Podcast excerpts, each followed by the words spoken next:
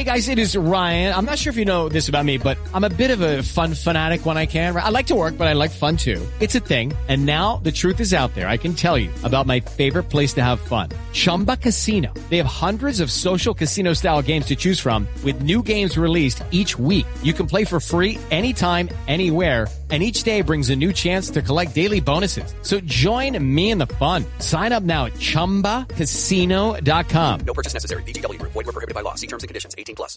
Judy was boring. Hello. Then Judy discovered ChumbaCasino.com. It's my little escape. Now Judy's the life of the party. Oh, baby, mama's bringing home the bacon. Whoa, take it easy, Judy.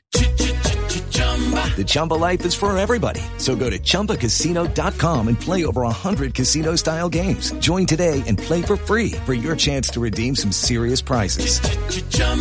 ChumbaCasino.com. No purchase necessary. Void were prohibited by law. 18 plus terms and conditions apply. See website for details. Three, two, one.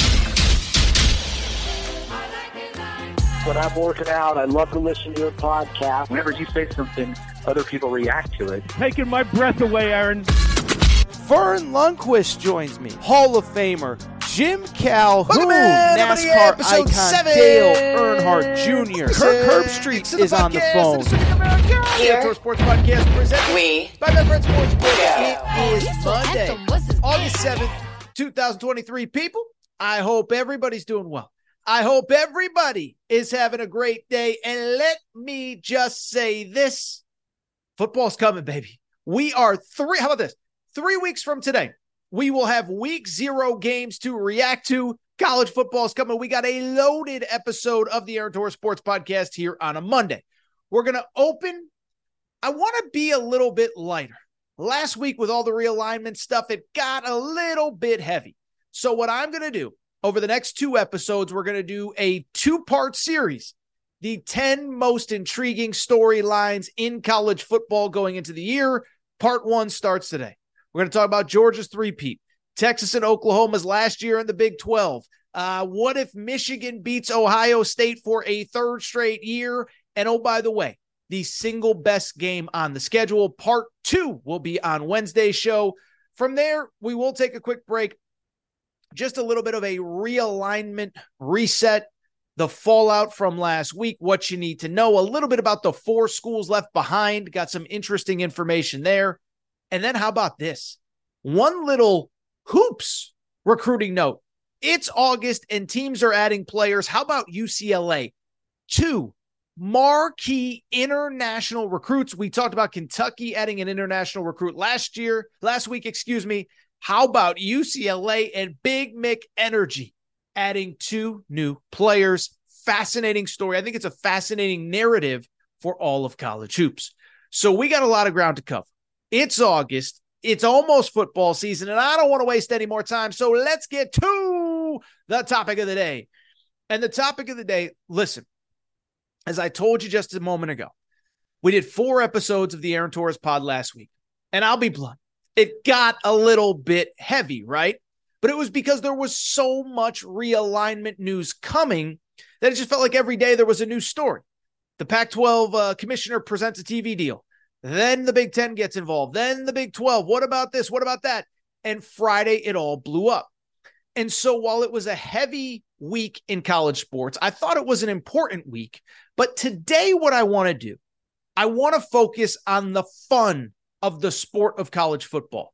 We all watch sports. You listen to podcasts and shows like this because you love sports, you love the entertainment, you love the drama, you love the whatever. And so instead of doing all the negativity from last week, let's focus on the positive. And over the next two episodes, I am going to give you 10 narratives, 10 storylines that I find fascinating going into college football season in the fall of 2023. We're going to start with five today and get to five on Wednesday's show. Let's jump into it. Let's not waste any more time. And let's get to the first, the number one narrative, in my opinion, in college football going into this year. I don't even think it's a debate. It is Georgia going for a three-peat. Now, listen, we talked a little bit a few weeks ago about just Georgia. Where are they at? Can they three-peat? I remember because I made the Tom Emanski back to back to back national championships joke. So I know we talked about it at some point. Okay. Um, but I think I last time spoke about it more of a statement of my concerns about Georgia after a tumultuous offseason. By the way, concerns are obviously relative when you're coming off back to back national championships. But Georgia is, in fact, outside of Tom Emanski's defensive drill superstars, going to try to be the first college football team. And I know Tom Emanski wasn't college football, but bear with the bad joke, okay? But Tom, uh, Tom Emanski, but Georgia is the first football team in college to go for three straight titles since how about this? Minnesota in the 1930s. So it's been forever. But to me, this is the single biggest narrative in the sport. Last year, it was about proving that the first time, the first championship wasn't a fluke. Two years ago, it was about doing it for the first time in 40 years. Now it is about making history and etching your name in college football lore. On a positive, first of all, the positive is they can absolutely do it. They're going to be preseason number one when the AP poll and the USA Today coaches poll comes out, and deservedly so. And you look at what is needed to go three straight titles, I think they pretty much got it, right? From a talent perspective, we've talked about it really since January. Being at the national championship game in SoFi Stadium, I will never get over Kirby Smart going to the podium and basically saying, guys, bluntly, this was kind of the rebuilding year. We have a lot coming back. We know how talented we can be. And now it's about the mindset. It is about focusing on us and it is about being the best version of us. So the talent is there across the board. We're going to talk about the quarterback in a minute, but the skill positions are there. Brock Bowers is maybe the best pure football player in college football, not named Marvin Harrison Jr. Maybe Caleb Williams is in that conversation as well. Um, you know, the running backs are there, wide receiver. They had two marquee additions in the portal Dominic Lovett from Missouri, RaRa Thomas from Mississippi State. O line is always fierce, and the defense is always fierce as well. And they return most everybody from last year's title team, including Javon Bullard as a safety, uh, you know, Smael Mondon, on and on and on and on and on. So the talent is there. And obviously, a big narrative this offseason has been the schedule. I'm not going to blame Georgia. I'm not going to yell at them. I'm not going to complain. They were scheduled to play Oklahoma. That got canceled with Oklahoma coming to the SEC. And obviously, the SEC schedule broke the way that it did. But bluntly, the toughest games on Georgia's schedule coming into this year are as follows it is Tennessee on the road, Ole Miss at home, Kentucky at home. That's not necessarily Georgia's fault. Again, Oklahoma was supposed to be on the schedule. But at the same time, you talk about a manageable pathway to a third straight, at the very least, SEC East title, potentially a third straight playoff appearance, potentially a third straight national championship. It's there. Now, in terms of what could hold them back, a couple things stand out. One, it's obviously not just that you're replacing Stetson Bennett at quarterback, but that you're doing it with a new offensive coordinator. That to me is the part I, I feel like we're overstating the quarterback because Carson Beck has been there for four years in the program, knows the history, knows what to expect. I think a lot of people in that program thought he was ready to start last year if Stetson Bennett hadn't used his COVID year. So I'm not really worried about the quarterback, but the quarterback with the new offensive coordinator, just a tiny little bit of a concern. Beyond that, it's also worth noting Thought it was interesting. Kirby Smart at SEC Media Days was asked by Josh Pate about uh, you know, about his biggest concerns. He said he doesn't think the, the guys up front are quite as good as they've been with Jalen Carter, with Nolan Smith, with guys like that. So it, don't feel too bad for Georgia's defensive line depth. But Kirby Smart doesn't look at his team the way that most schools look at their teams in terms of problems. His problems are caviar problems. His problems are national championship problems. And to get to a third straight national championship and to win it, you obviously have to be firing on all cylinders. And finally, I'll just say the other thing that stands out it's just so hard to do. And I think beyond it being so hard to do, I just think the play, there's no way, and this isn't a criticism of the players or this or that. It's really hard to get a group of guys that for the most part, there aren't a lot of guys in that locker room left that haven't finished seasons in that program without it ending in a national championship to get them to focus on the week in, week out urgency that comes with playing college football at the highest level. So, to me, the number one most interesting thing are we talking in mid January about a third straight Georgia national championship? Number one most intriguing story to me. Number two most intriguing story to me in college football this year. It doubles as, in my opinion, maybe the most interesting game in college football outside of probably Michigan, Ohio State. Like Michigan, Ohio State could have a lot on the line, and we're going to discuss that momentarily. But in terms of the most interesting games, maybe outside of the big game, it is week one, Sunday night, Labor Day weekend, Florida State and LSU. And it's for two different reasons. It's because one, those teams are going to be really good. And two, I kind of think it's the last of an era. What do I mean by that? Let's start with the teams. Two very good teams. For people who are just now getting caught up with their college football prep, when the first AP poll comes out, these will both be top 10 teams. Florida State, Mike Norvell, what he has done, in my opinion, in two short years, three, three short years, he took over in 2020 for COVID. It's incredible. Finished last year on a six game win streak, beat Florida, beat Oklahoma in the bowl game, 10 win season. And you talk about a program riding momentum, Florida State is it. They have figured out the portal, they have figured out NIL, I think they've done a good job in NIL of retaining good players. Again, the portal, they've had a ton of success filling holes. Jordan Travis is a guy that many people legitimately think can win the Heisman. So I am just fascinated by them. And of course, the LSU stuff. Listen, I feel like I've talked LSU ad nauseum this offseason already. We're still three weeks away, but LSU, Brian Kelly, year two, won 10 games last year, beat Bama last year, dominated the bowl game. And again, in terms of frontline talent, starting 22, you could make the case LSU is the most talented team in college football. And these are two teams that believe they are going to the playoff and can compete for a national championship. But what's more interesting to me about LSU Florida, it isn't just the talent on the field. What's most interesting to me I think this is a little bit of a dying thing in college football in terms of what we're going to see on that first Sunday night of the season. One, as we consolidate power in college football, I'm just not sure how many great out of conference games we get. Eventually, the Big Ten feels like it's going to 10 league games. Eventually, the SEC is certainly going to go to nine and maybe over time get to 10. And so when you factor that in, and when you factor in that most all of the good teams are in one conference or the other, outside of a Notre Dame, a Clemson, a Florida State, how many marquee out of conference games can there be and will there be? Now, the in conference games will be awesome, but the out of conference games, I don't know. Beyond that, and this is the important part to me remember, next year we go to a 12 team college football playoff. And as I've said a million times, the whole context of the sport and how we consume it is going to change. What we all love about college football, it is that right now heading into 2023, every single game matters.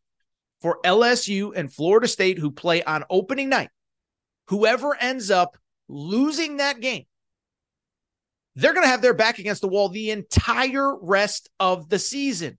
Their back is going to be against the wall. They're basically going to have to win out. That is not how college football is going to be a year from now and pretty much for the rest of time. LSU can lose that game and maybe lose another and maybe lose another and still make the playoff. Florida State, it's the same deal.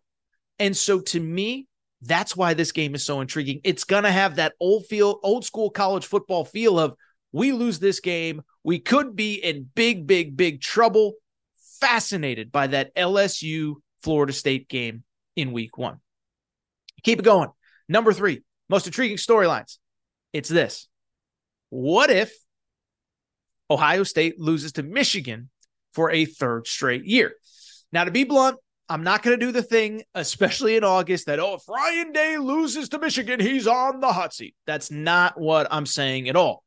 Guy is 45 and 6 as the head coach at the university at, at Ohio State University, excuse me. And if you actually look at the six, it's kind of incredible. Three losses in the playoff. Clemson one year, uh, Alabama, and then of course Georgia last year. And the other two of the other three are to Michigan. So he's 45 and 6 as the head coach of Ohio State. But at the same time, I go back to what I said the day after Ohio State lost to Michigan a year ago. When you're Ryan Day, when you're the head coach of Ohio State, when you are paid eight or nine million dollars a year, you're not paid eight million dollars a year to smack around Indiana, smack around Rutgers, smack around Iowa. You're paid for three things beat Michigan, win the Big Ten, go to the playoff to compete for championships. And so, because of it, that's why I'm fascinated. What if Ryan, and by the way, I talked about this last year on this show around this time. Because remember, last year it was one win for Michigan, and it was kind of like, well, what does it really mean? And even going into that game last November, remember, there was all the talk of, oh, you know, the the game was in Ann Arbor and it was cold weather, and everybody at Ohio State had the flu and blah blah blah blah blah and this and that. As I said at the time, it was almost like that story your grandfather told you about walking to school uphill both ways, 10 feet of snow. Every time you heard about Ohio State's loss to Michigan two years ago, the narrative got worse and crazier. And so I bring it up because what happens if they lose for a third straight time this year? Ryan Day isn't getting fired, but I think you got to ask some tough questions about if he is the guy to get Ohio State back to the elite of the elite in college football. Now, maybe that's unfair. Maybe because bluntly, um, we're going to a 12 team playoff. We're in a year from now, again, to go back to what I just said a minute ago. A year from now, you might not even have to beat Michigan to win the national championship. Heck, last year, you didn't have to beat Michigan to compete for a national championship. So I am so interested to watch this story because for Ohio State, and I'll say this for Ohio State too, they got a really tough schedule. Out of conference, they play at Notre Dame. In conference, they're the only one of the big three uh, uh, Penn State, Michigan, and Ohio State. They're the only one to play Wisconsin that is in Madison. That's a, already been deemed to be a night game. So that's going to be one of the toughest environments in college football. But again, Ryan Day, he loses again to Michigan. I think people are going to be asking tough questions about the the situation he inherited from Urban Meyer and whether he can get them back to a to a team that actually wins a national championship. Let's keep it going. Number four most intriguing storyline. So I talked a few weeks ago about is Texas back? We'll save that one maybe for part two, because I want to just talk about the fact that Oklahoma and Texas are both going into their last year in the Big 12. I think they're walking into a snake pit of tough, tough, tough games in this league. And that's why, to me, it's interesting. Now, keep in mind, this is different than the Pac 12. Oregon, Washington, basically everybody. The Pac 12 isn't going to exist beyond the 2023 season. And so I bring it up because most everybody's kind of going their own direction. It's like signing yearbooks the last day of high school. You like it, you know, Oregon and Arizona like each other. See you down the road. Best of luck next year. That's not how it is in the Big 12. And so when I look at this season for Texas and Oklahoma, there's three reasons I am so interested in seeing how this plays out. One, I don't think there's that much of a gap between Texas and Oklahoma. And so, listen, I've heard all the Texas stuff, and Oklahoma actually has the same over under win total in the Betfred Sportsbook, nine and a half. But at the same time, this is what stands out to me about that league. I think every other league you look, the gap between best and worst is pretty big. Like the gap between, say, Clemson and Georgia Tech, right? I don't care how much Georgia Tech hates Clemson, Clemson's smacking them around. Same with whoever, you know, Boston College and Florida State. Same in the SEC with Georgia and Vanderbilt. And I think Vanderbilt's going to be good this year. I don't think there's that much of a gap between Texas and about five, six other teams in that league, whether it's Kansas State, TCU, Baylor, whomever. I'm not buying that Texas is significantly better than anybody. Two, again, This isn't the big, this isn't the Pac 12. In the Big 12, a lot of those schools are staying around, and a lot of those schools want blood against Texas and Oklahoma. Those road games are going to be insane, and those road games are tough. Texas on the road this year plays at Baylor, at TCU, and remember, Houston is now in the Big 12. Those are three former Southwest Conference rivals that you have to go on the road that you may never play again anytime in the foreseeable future. For Oklahoma, Bedlam, the last version of Bedlam on the road. Oklahoma State has said, We are not continuing this series. You know, I don't even want to say good luck, Oklahoma, because it wasn't a good luck. They also, oh, by the way, Oklahoma plays late in the season at BYU. Weird stuff happens when it's snowing and it's November in Utah. So I'm just so intrigued because those two factors, I don't think there's that much of a gap between Texas and TCU, Oklahoma and Kansas State. Heck, Kansas, Kansas put up like 40 points a game last year. Baylor's interesting. Houston's interesting. BYU's tough. You go on and on down the list. Tough teams, tough road games. And finally, and we've talked about this, this isn't a new narrative. You need some momentum going into the SEC. Texas cannot be seven and five going into the SEC. Oklahoma can't be coming off a second straight losing season under Brent Venables. Otherwise, this stuff is going to spiral quick. A lot of pressure on those two teams. Finally, number five, in terms of my most intriguing storylines coming into this year, kind of playing off the last one, the swan song for the Pac 12. And I've said this many times, but the sad part about the Pac 12 it's going to be a good football conference this year. I'll take it a step further. I just talked about the Big 12. I believe, in my opinion, there would be a minimum of five teams that, if they were in the Big 12, would be favored to win that league USC, Oregon, Washington, Utah. Maybe not five. I, I think you could make the case for UCLA. I really do. Well, you look at this year, this league is going to be awesome. Obviously, starts with USC. Caleb Williams is going to be awesome. The question is, can he get better? But more specifically, can the defense get better? Everybody knows the narrative. Defense was not good. And so the question becomes is there enough there out of the portal? And is there enough there out of the freshman class to make a difference? They were not good last year. Good news in the portal. They did good work. Bear Alexander transfer from Georgia up front, Anthony Lucas transfer from Texas A&M up front, Mason Cobb, Oklahoma State's leading tackler from a year ago in it at USC.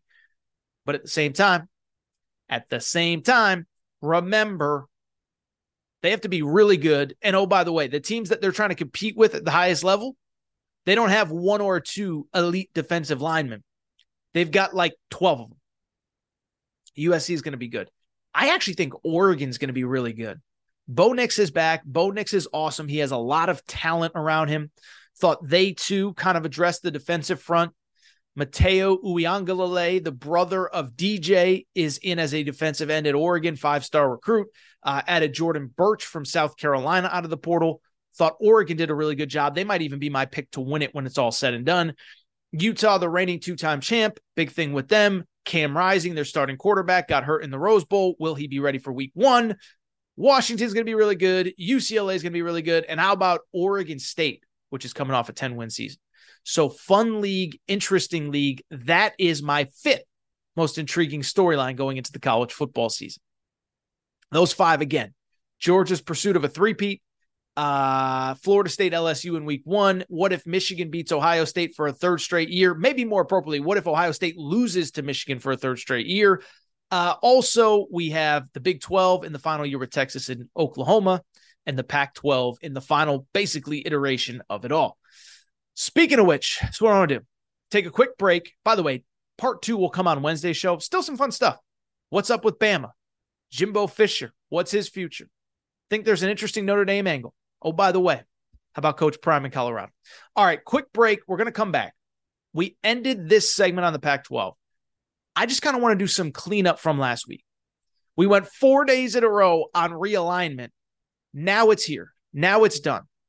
What does it mean for everybody? But most specifically, what is next for the Stanfords, the Cals, Oregon State, Washington State? Quick break. Be right back.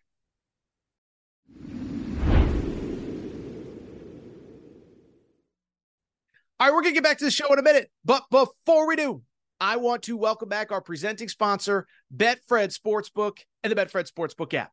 By now, you know Betfred's story started in 1967 in the UK, over a thousand shops in the UK, and they have now come to the United States and made a major splash. They are the presenting sponsor of not only all things Aaron Torres Media, but the Colorado Rockies, the Denver Broncos, the Cincinnati Bengals.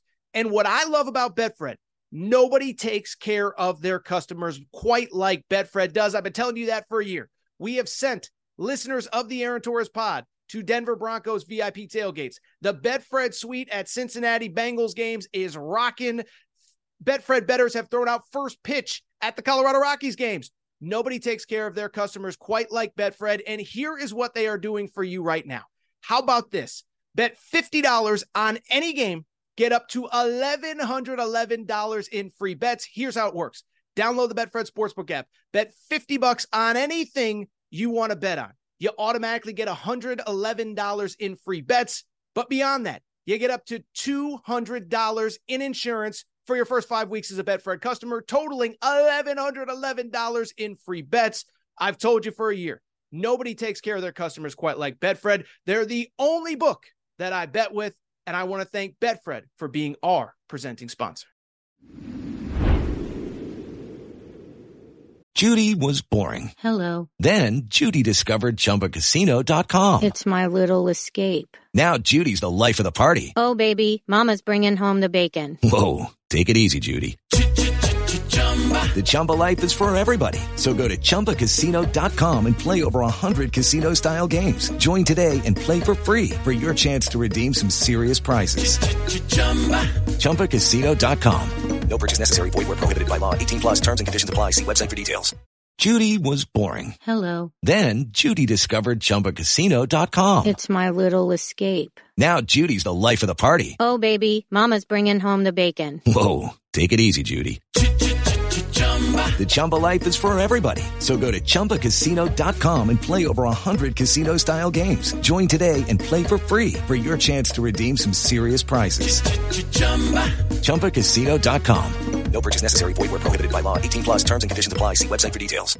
Hey guys, it is Ryan. I'm not sure if you know this about me, but I'm a bit of a fun fanatic when I can. I like to work, but I like fun too. It's a thing. And now the truth is out there. I can tell you about my favorite place to have fun. Chumba Casino. They have hundreds of social casino style games to choose from with new games released each week. You can play for free anytime, anywhere and each day brings a new chance to collect daily bonuses. So join me in the fun. Sign up now at ChumbaCasino.com. No purchase necessary. VGW. Void were prohibited by law. See terms and conditions. 18 plus.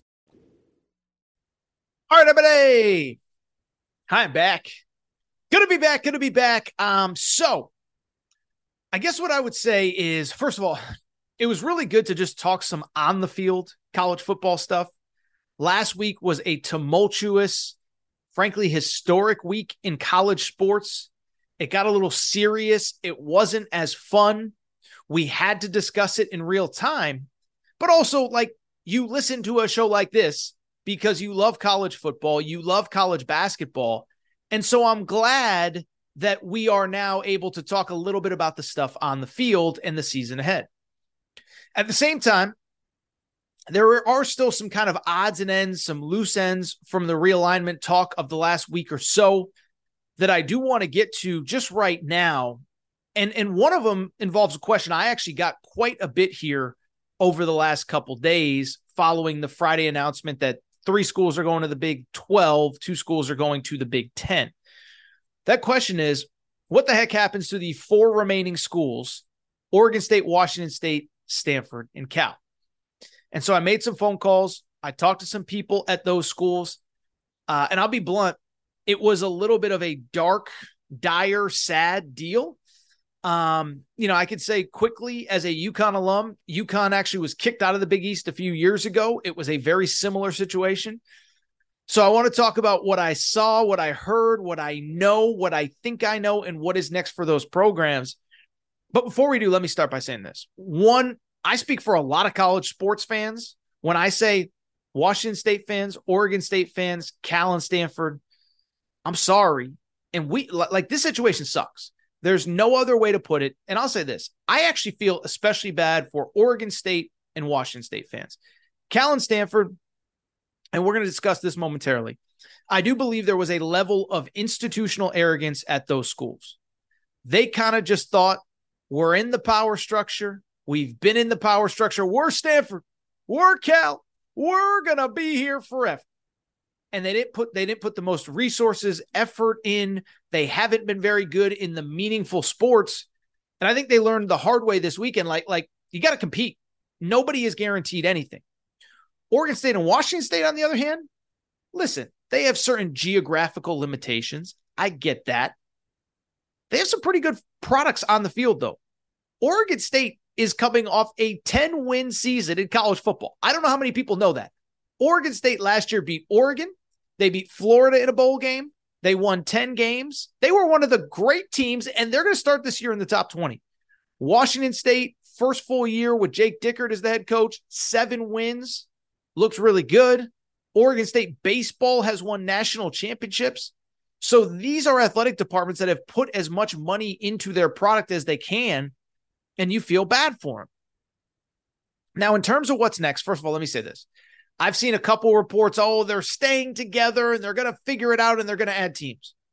No one's coming. Okay. Listen, I try not to criticize other media members on this show, but there's a guy who covers Oregon State, John Canzano. He's trying to make a living. I'm not being critical, but he put out this story. They're sticking together. Well, first of all, everybody has been saying that they're sticking together for the last year, and we saw how well that worked out last week. But realistically, nobody is joining those four schools because they have no value. Because if they did, they wouldn't be in this situation. Okay. The Mountain West, as an example, I get that their TV deal isn't the SEC or the Big Ten, but the Mountain West, you think schools are going to leave the Mountain West to go play with those four schools? Keep in mind, by the way, keep in mind, it would cost over $30 million in an exit fee to leave before the 2025 season. And so you think schools are going to pay $30 million? And oh, by the way, the TV deal was for $20 million with Oregon, Washington, Arizona, Utah, and Arizona State. Stop. Stop. So you're not adding schools. And realistically, I think we're going to start to find out pretty soon that these four schools are splitting apart. For Oregon State and Washington State, listen, I think realistically, it makes a lot of sense to go to the, the Mountain West. It's not perfect. It's not ideal, but geographically it makes sense. Uh, you know, Boise State's there, Colorado State's there, Fresno State's there, San Diego State, etc. Um, and a couple things stand out. You know, one, the money's not as good, but it's something. Two, I think it actually makes sense for the Mountain West to add those schools because, like I said, they are playing good football and they do add value. And if you're Oregon State and Washington State, I think there is one other thing to remember. This season, when they'll, when they'll play in the Pac 12, but their first season post Pac 12, there are still a lot of automatic bids in that college football playoff. Remember, college football playoff, six auto bids to the sixth highest ranked conference champions. So if you're Oregon State, go to the Mountain West. You're going to have the opportunity to win that league and go to the college football playoff in year one. Don't know how all the TV money and the shares work out from there, but that to me is the play. Go dominate that league, go destroy everybody. And I'm not saying the league is easy to win, but then put yourself in position to have success whenever that next round of realignment comes about. For Cal and Stanford, I think it's a little bit of a different deal.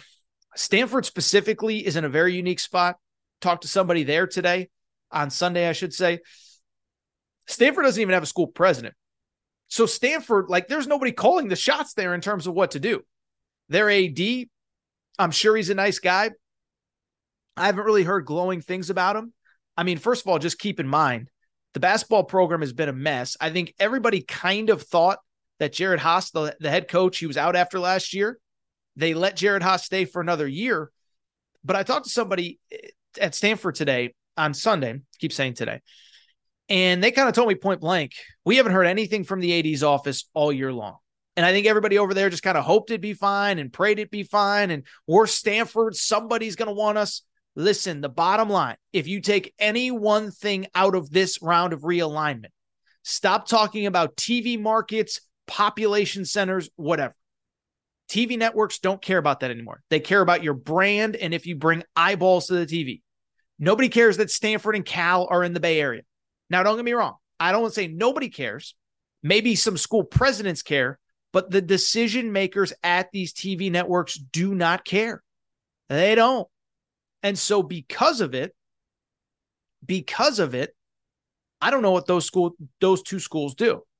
Now, Stanford financially, if they wanted to go independent for a while, they probably could. Certainly in football, they're still a national brand. They have the home and home with Notre Dame every year. I bet they could probably piece together games with like a USC, uh, you know, some of these West Coast schools, Cal, obviously, if Cal continues to play high level college football. I don't know that it makes sense though for the rest of the athletic department. I get like like I just I I don't know that you can put together an independent schedule in basketball in 2023, 2024, 2025 this era. In baseball, in whatever. By the way, Stanford's really good at all these sports. So I don't know what this means for their future. They don't have a lot of good options right now. What they got to pray for, you know what they got to pray for? They got to pray that Notre Dame decides, you know what, we need to get into a conference and Stanford has to ride their coattails hard. Ride their coattails hard. Cal, I don't know what the heck Cal's going to do. And it's really interesting. I've heard that Cal, in the last probably six months, at least on the basketball front, they've made a real commitment to their new head coach, Mark Madsen. They have a real collective set up. Uh, Mark Madsen has talked publicly about having, um, you know, a, a new practice facility being built. And I believe what they essentially said was like, we need to position ourselves so whenever the next round of realignment is, we're interesting to other schools, other conferences. Problem is, it came a lot faster than anybody expected. And now I don't know what that school does. This is a school that's in tens of millions of dollars in debt in their athletic department. And that's with Pac 12 TV money. What are you going to do when that, when that well, when that spigot dries up? I don't know. And listen, I, I said it the other day. I don't know about every sport. I could see Cal being the first program that I can remember in my lifetime that de-emphasizes major college athletics. Now, the problem, of course, you, you, you de-emphasize football, you either drop down the FCS or you get rid of football. That's 85 scholarships with Title IX. You got to figure out you're going to have to eliminate some women's sports too. So I don't think that's what Cal wants to do, but I don't know what other options you would realistically have. I don't think Mount the Mountain West from a you know, what's the right way to put it? From a cultural fit, is it makes sense for Cal? Don't think that makes sense. Do you somehow, you know, keep your non-revenue sports in like a WCC with Gonzaga and St. Mary's? I don't know, but it's not pretty and it's not ideal. And I do feel bad for these four schools going forward. Really quickly, let me add one last thing before I get out of here because this is something that's been rattling around in my head the last couple days. That's this. I think Stanford and Cal specifically, they should be a wake up call to a lot of athletic departments in the country. And what I mean by that is this what I just said a minute ago Stanford and Cal, I think they always kind of thought, like, oh, we're Stanford, we're Cal, or, or we're, we're grandfathered into this co- power conference structure. We don't have to compete at the highest level. We can hire an inferior coach, kind of a buddy. Like They've made bad coaching hires. We can hold on to a coach for an extra year or two. It's fine. We're Cal. We're Stanford. What's going to happen? We're Cal and Stanford. Well, as we learned out, as we learned, nothing is guaranteed. Nothing is promised. Nobody is loyal to anybody. And it's an interesting thought process going forward. Because remember, why did the Pac 12 ultimately break up? USC and UCLA thought they deserved more money than everybody else in the league. They didn't get it. They bounced. Then Oregon and Washington felt like we deserve more money than anybody in the league. They didn't get it. They bounced. Why is Florida State trying to get out of the ACC? They feel like they deserve more money than everybody else. They bounced. Texas and Oklahoma, the same for the SEC. And so my thought process is the next round of realignment. Yeah, I think there's always going to be a home if the ACC breaks up for the Florida States, the Clemsons, the North Carolinas, the Virginias. But I also do wonder if the next round of realignment is retraction instead of expansion. I never thought about it until the last couple days. But if Florida State isn't happy with the ACC deal and USC and UCLA aren't happy with the Pac 12 deal, How soon until Ohio State says, you know what? We're kind of tired of subsidizing Rutgers. And Alabama and LSU kind of get in the corner and say, why are we giving Vanderbilt a cut of the pie? And Michigan and Penn State say, wait a second now, why does Northwestern get the same amount that we do when we're the superior athletic department? By the way, I think that's happening in the ACC right now. Florida State's trying to get out, but ultimately, it's a Boston College, it's a Syracuse that they're sitting there saying like, why, why, why do they get the same money as us? And I do wonder if that ACC deal breaks, is Boston College and Syracuse are they the next version of Cal and Stanford and Washington State and Oregon State today? So I could go on and on, but in the end, um, you know, one I feel really bad for those schools. Few of you asked me what did I think was going to happen, and like I said, I I, I think uh, I think it's a sad, sad future and a sad reality for those four schools.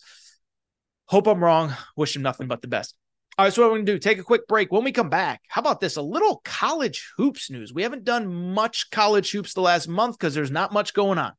But over the weekend, UCLA got not one, but two elite high school international recruits for their basketball program. I think this is a fascinating trend after what happened at Kentucky last week. They got their international guy. I want to talk about that. Quick break. Be right back. With LuckyLand Slots, you can get lucky just about anywhere. Dearly beloved, we are gathered here today to. Has anyone seen the bride and groom?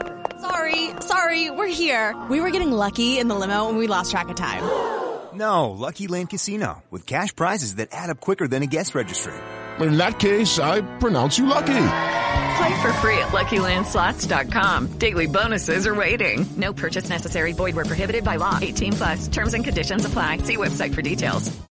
Hey guys, it is Ryan. I'm not sure if you know this about me, but I'm a bit of a fun fanatic when I can. I like to work, but I like fun too. It's a thing. And now the truth is out there. I can tell you about my favorite place to have fun. Chumba Casino. They have hundreds of social casino style games to choose from with new games released each week. You can play for free anytime, anywhere and each day brings a new chance to collect daily bonuses. So join me in the fun. Sign up now at ChumbaCasino.com. No purchase necessary. VGW. Void were prohibited by law. See terms and conditions. 18 plus. All right, everybody. I am back. Good to be back. Good to be back. Final segment of the show. So good to be back, baby. All right, so here's the deal, right? I, I I know that I've said this three or four times over the last month, but it's not that often. I feel like anyway that we get worthwhile college basketball news in August. Bottom line, transfer portal's done, recruiting's done. Uh, players are literally showing up to campus after if they didn't show up for the spring classes, they're showing up for fall classes here in the next few weeks. But there is an interesting story that is absolutely worth discussing here at the end of today's Aaron Torres pod. And it's a little bit of a follow up from last week when we discussed Zvonimir Ivicevic, of course, the seven foot two Croatian who committed to play for the University of Kentucky. Well, we have more international recruiting news, and it comes from a very interesting place. That is Westwood, California, California, excuse me, home of the UCLA Bruins. And if you follow college hoops news in the offseason, if you listen to this show, I know you do, a little bit of a quiet offseason for UCLA, coming off a third straight Sweet 16, they basically lost everybody off their roster. Jaime Jaquez, first round pick of the Heat. Tiger Campbell, gone. Uh, Amari Bailey, second round pick, gone. Basically, outside of Adem Bona, a six foot 10 uh, freshman now going into his sophomore year, they lost essentially everybody who played significant minutes a year ago. And bluntly, um, over the last couple months, I've kind of just wondered okay, what is the game plan? What are they doing? Well, they have decided, just like K- Kentucky did a week ago, they're going international, baby, only they are going to the extreme. Okay. So last week, Kentucky adds a potential second roundish type pick in Zanavir Ivicevic. UCLA has doubled down. They already had two international players committed. And in the last week, they have added two international players that some believe will be draft picks in next year's NBA draft. The first one on Thursday. This was the big one, both literally and figuratively as they got a commitment from Aday Mara, a seven foot three center from the country of Spain. Some have him projected as a literal top five pick in the in the 2024 NBA draft. Most have him in the lottery. And then also on Saturday, now this was the kid that I was excited about when I watched some film. Forgive me for butchering his name from the beautiful country of Turkey, Birka Bayuktinstil. Birka Bayuktinstil, a six-nine forward from Turkey, second international player to commit in the previous couple days. Another draftable NBA prospect coming to college basketball. And let me say this great for UCLA. And bluntly, I think this is a bigger picture story for college basketball that we absolutely need to discuss. Now, in terms of these two players, let me start by saying this, okay? Torres, he's got some weird habits, okay? And Saturday night, did my radio show, could not sleep. And so I decided, you know what? Maybe I'll talk about this on Sunday show. Maybe I should spend some time breaking down film, doing some research, whatever. Bluntly, I am far from an international recruiting expert, but these dudes can ball, okay? Aday Mara, as I said, seven foot three center, played for the uh, Spain, uh, uh, I think it was the U18 national team over the course of the summer. 15 points, nine rebounds, two assists, almost three blocks per game. And as I said, a projected lottery pick that if you watch film of this kid, he has a chance to be a very good college basketball player immediately this season. Not only because he's seven foot three, but this is not that old school seven foot three stiff that, that plays two feet from the basket. This kid is athletic, he's skilled. Listen, you don't want to ever compare anybody to a reigning two time or, or, the reigning finals MVP and two time MVP in Nikola Jokic, but he's got that European flair to his game. You kind of dump the ball to him 15 feet from the basket. He can make plays for others. He can kick it out to shooters. He can get buckets himself. Again, pretty athletic, not an elite, elite, elite athlete, but but pretty athletic, skilled passer, playmaker, etc. And like I said a few times, projected as a potential top five pick in the 2023 NBA, 2024 NBA draft, excuse me. Beyond that, this was the kid I was super intrigued by as I broke some stuff down very late on Saturday night and read some articles. by still, Birka Bayuktin still, okay? Watch this kid. Very special player. Six foot eight, six foot nine, wing player, elite shooter, elite scorer. To me, reminds me a little bit of Manu Ginobili. I know that's probably cliche, lefty. You're, uh, you know, Manu was obviously from Argentina, but uh, international lefty, whatever.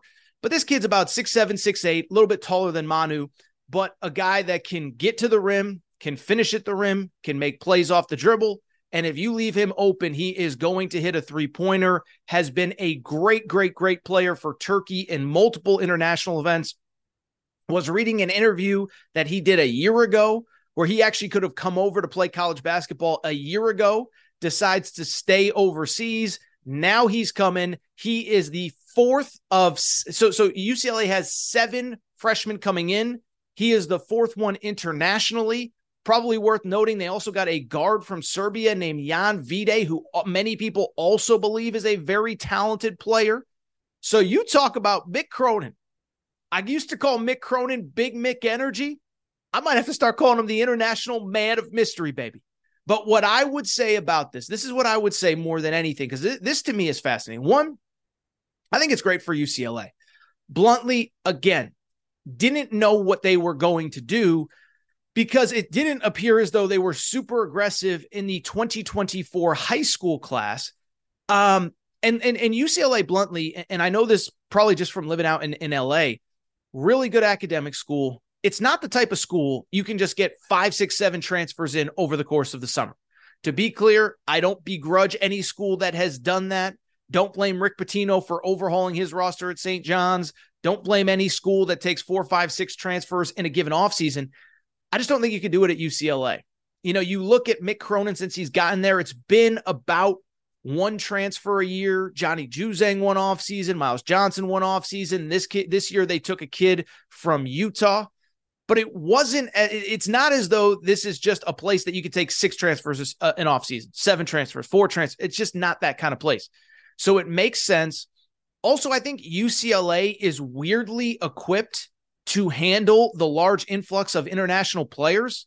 For people who don't know, UCLA has a huge international student base. Um, my understanding is it's actually, believe it or not, the most applied to school in the country. Now, it might not be as exclusive as Harvard or Yale or whatever, but because of the number of international applications, people from all over the world know Los Angeles, international, uh, international city, international community. UCLA is it's got a great international feel, so I, I think it's going to be really good and a good angle for UCLA. And finally, I'll say I'll say I think it's a really good angle for Mick Cronin. He is, uh, to put it delicately, and I like Coach Cronin. Don't know him well, but I think he's really good at what he does. He's not necessarily the easiest coach to play for, and when you look at his track record, his best players are kind of those under recruited, under the radar players um, and I think it's hard to bring those kinds of kids in America to the United States.